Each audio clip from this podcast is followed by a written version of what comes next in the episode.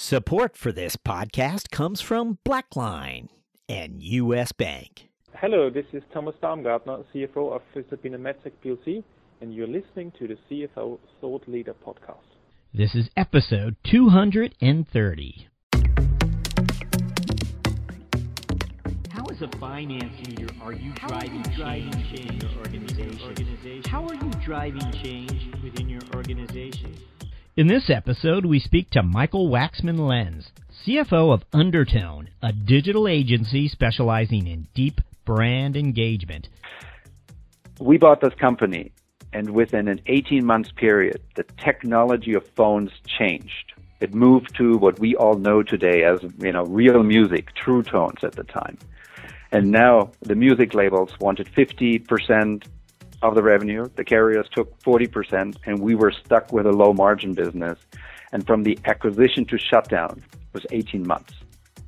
And so, this was a real learning experience for me to see how the interplay between setting up operations, learning a business, and, technology just evaporating a business very quickly, how that affects you. I always say, as a finance department, you're usually the first, at most the second in the business, but you're definitely the last one out. Listen to our complete interview with Michael after these words from our sponsor. Many accounting and finance professionals are facing a sizable obstacle these days. In this age of data enlightenment, their financial close processes leave no time for data analysis, the very activity that opens the door to new opportunities and career advancement. Blackline has the answer. By automating, centralizing, and streamlining financial close operations, Blackline customer organizations are now ready for the data-centric world, allowing their finance and accounting professionals to open the door to new opportunities. To learn more, visit blackline.com/CFO. Hello, we're speaking to Michael Waxman-Lenz, Chief Financial Officer of Undertone, a digital ad tech company. Michael, welcome. Hello, Jack. Very nice to meet you as well. Well, good to have you with us, and we want to learn something about Undertone today. It seems so much is going on in the digital agency arena, and ad tech companies are really changing the game there. But first, what were those career experiences that prepared you for a CFO role? Sure. Happy to talk about it. I had a number of global finance positions in my career and giving me broad experience, including being sent to Siberia and Russia. So we can certainly talk about that. I worked for Ernst & Young. I worked for managed a venture capital fund in Central Asia. Became ultimately the CFO of a number of the divisions of American Greetings Corporation, their Interactor and their digital groups, prior to becoming the CFO here at Undertone. So a lot of global work, and Ernst & Young has a very special group that not as many people are familiar with that supports transaction in the merger and acquisition area. And we worked on a lot of privatization work in Eastern Europe, Latin America.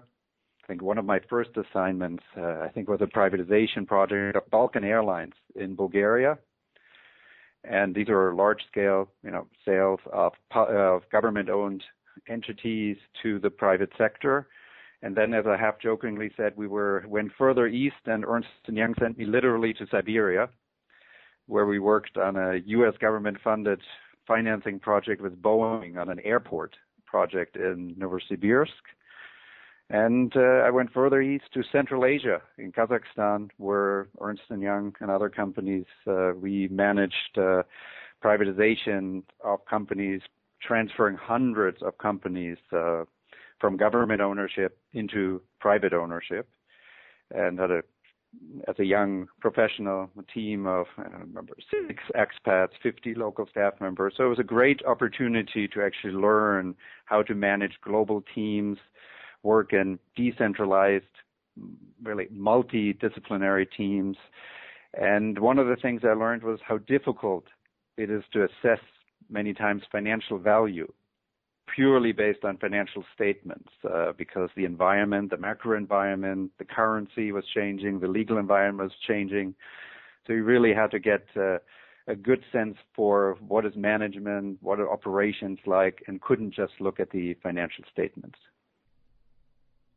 Well, Michael, this is a very varied and interesting path to becoming a finance leader. Certainly not the traditional path or the public accounting path. Correct. I came through the more of the finance route in terms of managing investments and doing the CFA. I managed ultimately a venture fund in Central Asia and with a group of analysts where you represent the board. So I don't have the traditional, what many people have, the audit trail, and went the other side of the finance area with a lot of operational finance background. Michael, I'm visiting your site, Undertone site. It has really what I would call a startup vibe. But this is this an early stage company? Not actually. It's a 15-year-old company that has been in the internet industry has gone through the history of the internet and is now actually a part of a publicly listed NASDAQ-listed company. It was acquired last year. So we're part of Perion, and part of my position now here that we can talk about what is changing for this business is that we are going through the integration process of all the important things that you have to do when you go public, so to speak. And in this case, it was not a transition over a year or two to prepare that, but with the day of the acquisition, you are part of a public company and you now have to bring all the processes up to speed very quickly to be compliant, both on the GAAP reporting side as well as Sarbanes-Oxley and other, of course, rules. Wow. And when did that happen? And was that in the last year? Yep, all that happened at the end of last year. Now, did you that you were aware this was going to happen for some time? I'm just wondering, when you first joined the company, what was the type of role you were hoping to create for yourself? And, of course, this latest chapter is probably pretty challenging in a lot of ways. Well, it's a fascinating process, and I didn't mention that in my prior life prior to joining Perion, which is the parent company of Undertone.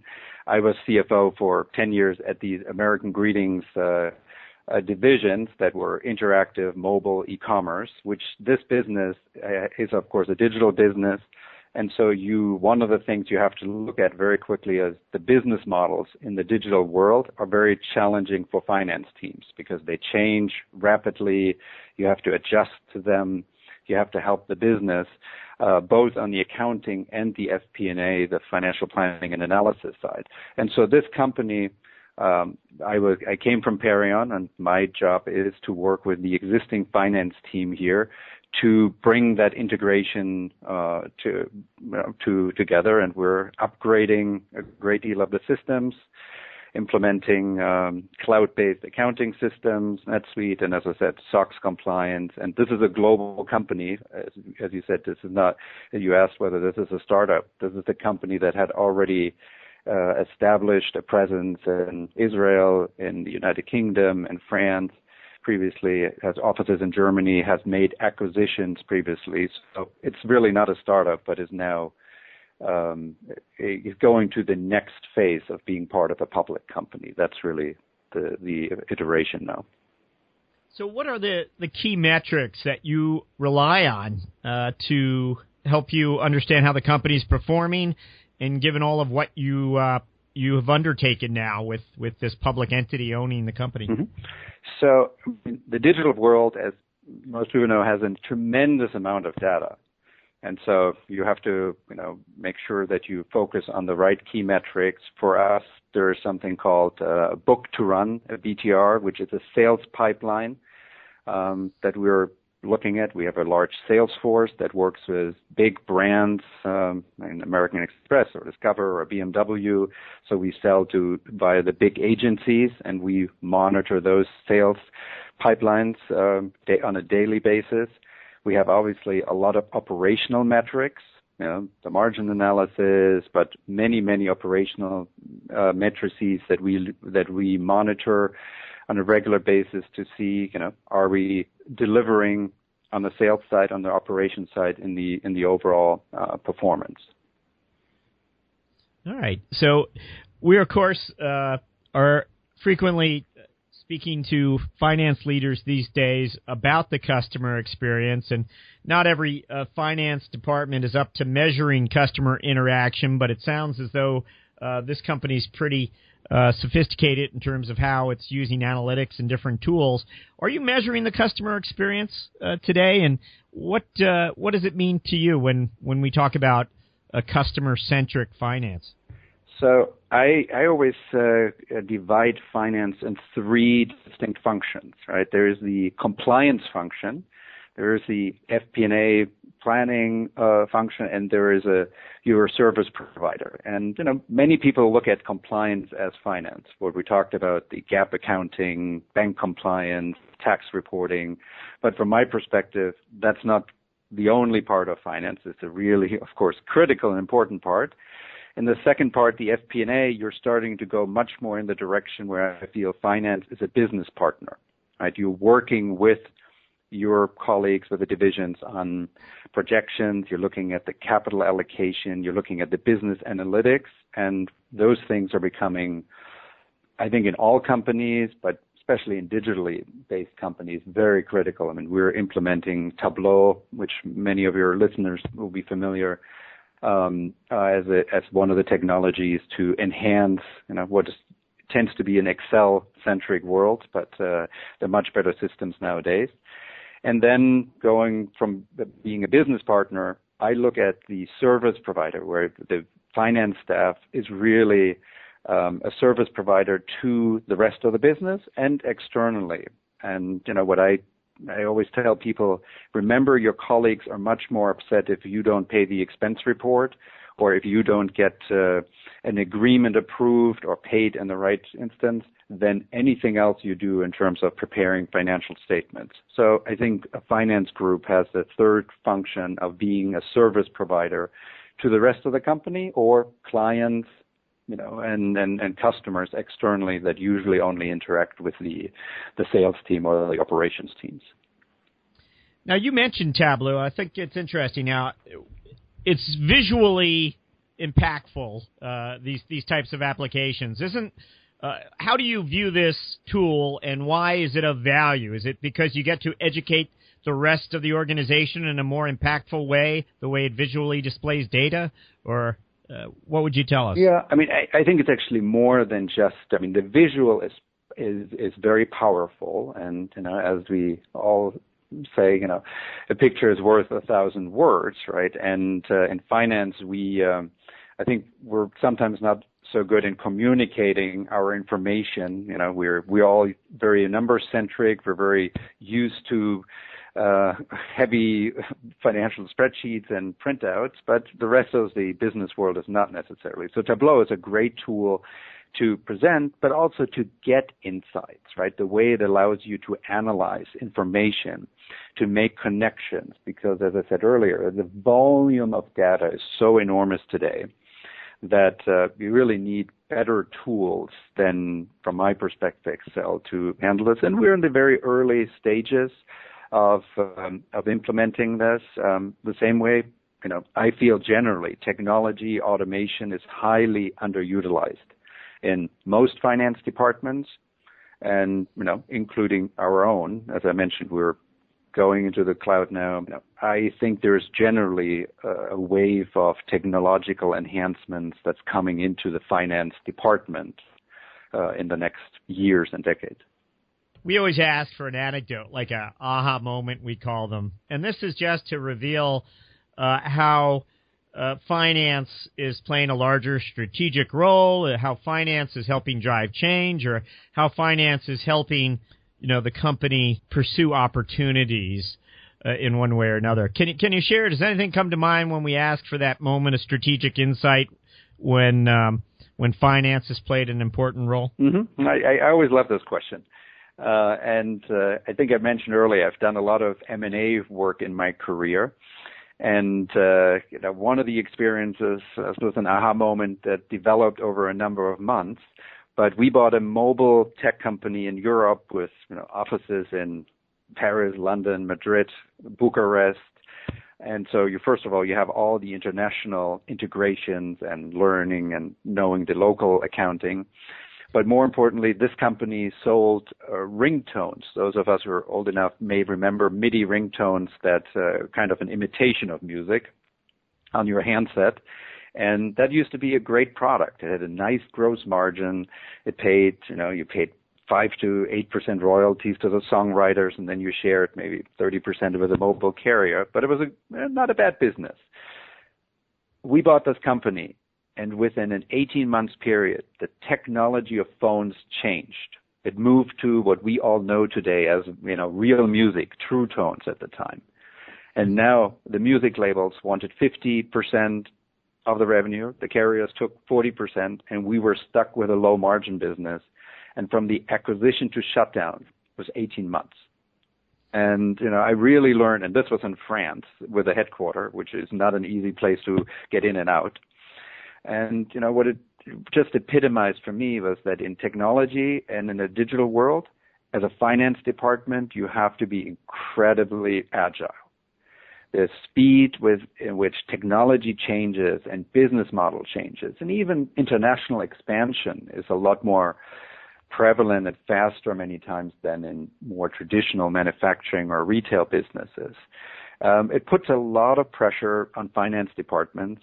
And I always say, as a finance department, you're usually the first, at most the second in the business, but you're definitely the last one out when you shut down a company or a division. And so, this was a real learning experience for me to see how the interplay between setting up operations, learning a business, and, technology just evaporating a business very quickly, how that affects you. The last one's out. That's that finance team. Let's ask you about building that team and the types of skills and experiences that need to be represented as part of your finance team today.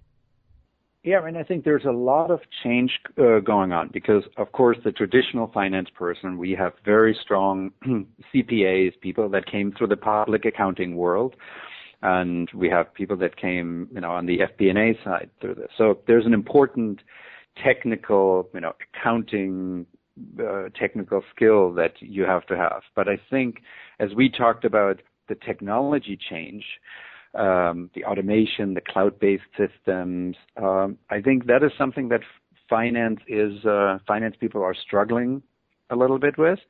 And I think there will be a need for people that develop a mindset and a skill set around integrating these new technologies much, much more. In general, I look for a very agile talent, right? A mindset of somebody who wants to grow, somebody who's is able to be flexible and wants to learn in our type of business. And we have a great talent in our group, based on these kind of criteria. So, Michael, forgive me, I don't want to labor this point, but I think it would be interesting to hear more about how you advanced in your career. And we have, of course, interviewed other executives with interesting backgrounds like yours that really touch on so many areas of finance, but is a separate track from sort of the public accounting path, which so many CFOs seem to take. So just wondering if you could share a little more detail as to how you advanced in your career and the important experiences that you had on this path. Yeah, I mean, if you look at the traditional background of CFOs, it was clearly that you get your CPA, you go through the public accounting route, you go become controller, and then to CFO. And even 15 years ago, when I had my first CFO position, that that was the traditional path. I think you see a lot more people with my kind of background that come through more the corporate development side many times, because that relates to, of course, making financial assessments, understanding companies, what makes them succeed or fail. You make big financial decisions around investing, significant capital outlays in acquisitions. And the CFO role has become, you know, very broad and very diverse. And one of them is, of course, helping the CEO make strategic decisions. Where do we develop? And especially in fast-moving industries, where you have to turn very quickly. If you think of global expansions, right, they require a lot of experience that you may not get in your traditional path in a U.S.-centric accounting firm. You have to leave country to get those kind of experiences. Yes, but I want to get more specific here with you about the unique experiences your career has involved, and particularly, I'm hoping you can share with us a little bit about American Greetings in particular, where you became CFO of a digital media division.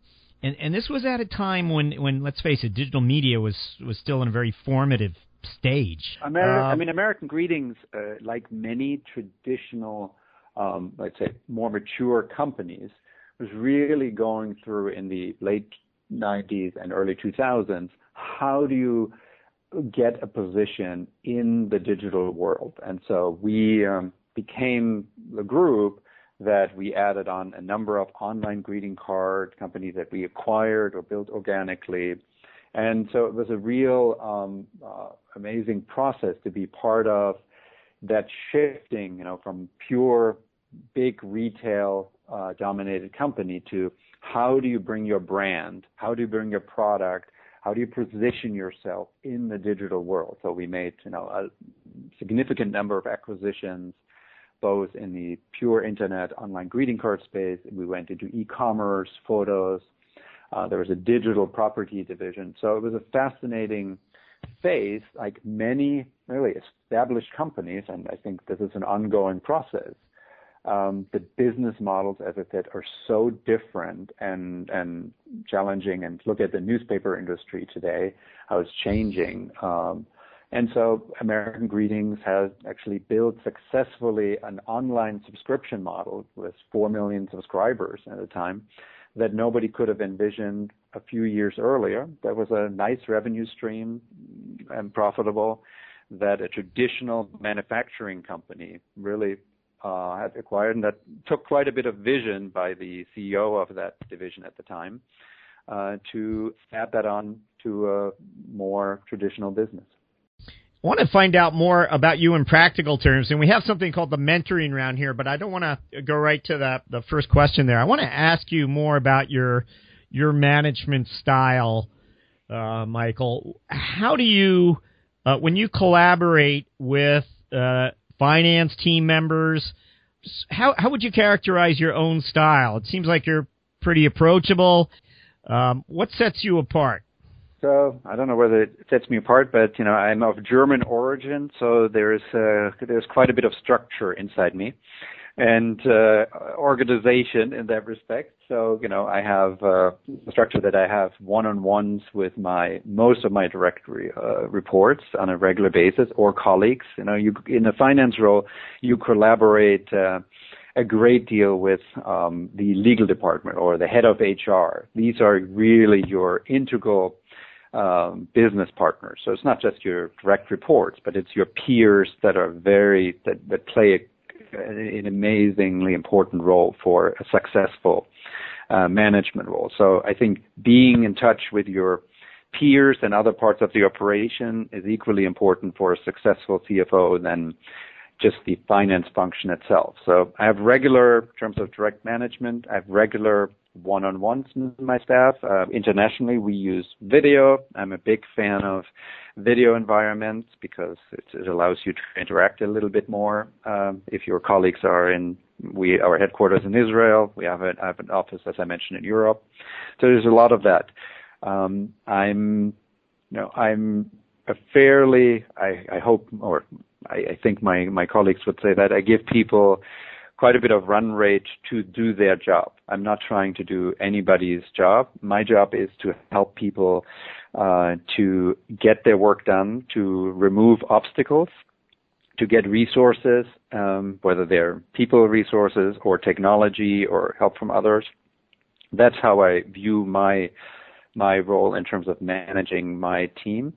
I hope that I spend a good amount of time on looking out for people's and my staff's development, because I do believe, in a fast-paced company, both from a technology perspective, but also the accounting world is changing rapidly. That ongoing development is a very important part for a company to retain the right staff, and also for professionals to be satisfied with where they are and how they can progress.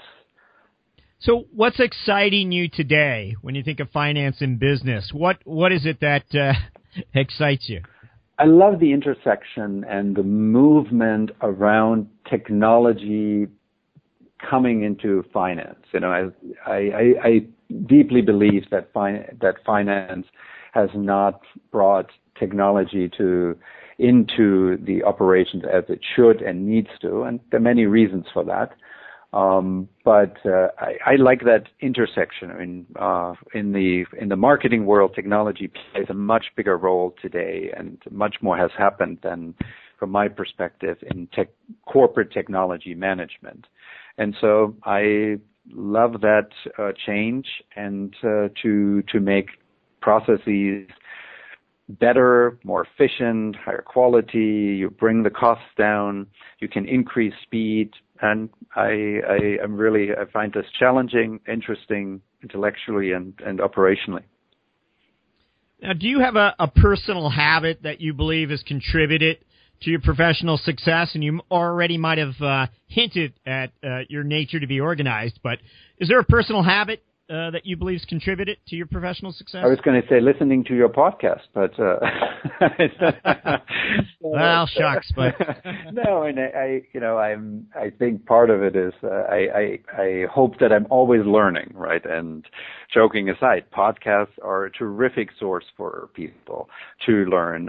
Webinars are a great source. I think there's too many times too little interaction between companies and functional groups to actually learn from each other's experiences, because we all have the same functional problems, integrating payments or implementing Sarbanes-Oxley has everybody has similar challenges, even if we're maybe competitive. I always say co-opetition is a good word in today's economy. And so, I think being always out there to look at better solutions, which may be a platitude, is something that I enjoy and hopefully contributes to my skill set and interacting with your staff and with the employees and learning how the company actually works and what makes the company tick outside your core finance function. I think is really important to be successful in finance today. Now, is there a book you'd recommend to aspiring finance leaders? Anything come to mind? There's a lot of books that I love. The one that I tell a lot of people they should read is by Ben Horowitz. It's called The Hard Things About Hard Things. And Ben Horowitz is one of the partners in Andreessen Horowitz, a large venture firm on the West Coast. And he writes, he was an entrepreneur. He started a company. And he describes what it takes to build a large company, and both from the entrepreneurial and management perspective. And I think it's a very insightful, honest book that, besides the glory that entrepreneurship has, how challenging it is to build a successful business. And so that's a book I recommend to quite a few people. Okay, I love that choice. I think it was only mentioned once before on the podcast. Hey, we're coming up to our final question where we ask Michael about his finance priorities. But first, some words from our sponsor. You want smart, clear and honest guidance to help you meet the financial goals of your middle market business. With U.S. Bank, you have a partner who will help you find the right solutions to help your organization reduce payment costs, enhance control, improve cash flow, and expand your spend visibility. U.S. Bank's dedication to making ethical decisions and doing the right thing is at the heart of what they do, and their efforts haven't gone unnoticed. They've been named a 2017 World's Most Ethical Company for the third consecutive year by the Ethisphere Institute. To learn more, visit uspayment.com/middlemarket. Okay, our final question. What are your priorities as a finance leader over the next 12 months? So for us, being now part of a public company, it's just very important to be implementing processes that are very efficient for a global company that has many offices around the world, and be up to speed in closing, really the bread and butter of finance, closing processes, compliance, public audits. So that is really the part on the accounting side where I mentioned we're in the process of launching systems like have launched Adaptive Planning, NetSuite, so all that side. And on the FP&A side, we're bringing systems like Tableau up into the company, both as a skill set and as a technology. So from an analytical skill set, how do you utilize those systems best? And from a technology side, how do you get the right data into the right places so that people have access to digital dashboards that they can drill down? So we have a parallel agenda, which is making sure that we're fully buttoned up and as efficient as possible on the global accounting side, that includes treasury, and then on the analytical side to bring the next set of tools in to give better, faster information to the rest of the business to do their job better. Michael Waxman-Lenz, thank you for joining us on CFO Thought Leader. It was a great pleasure. Thank you.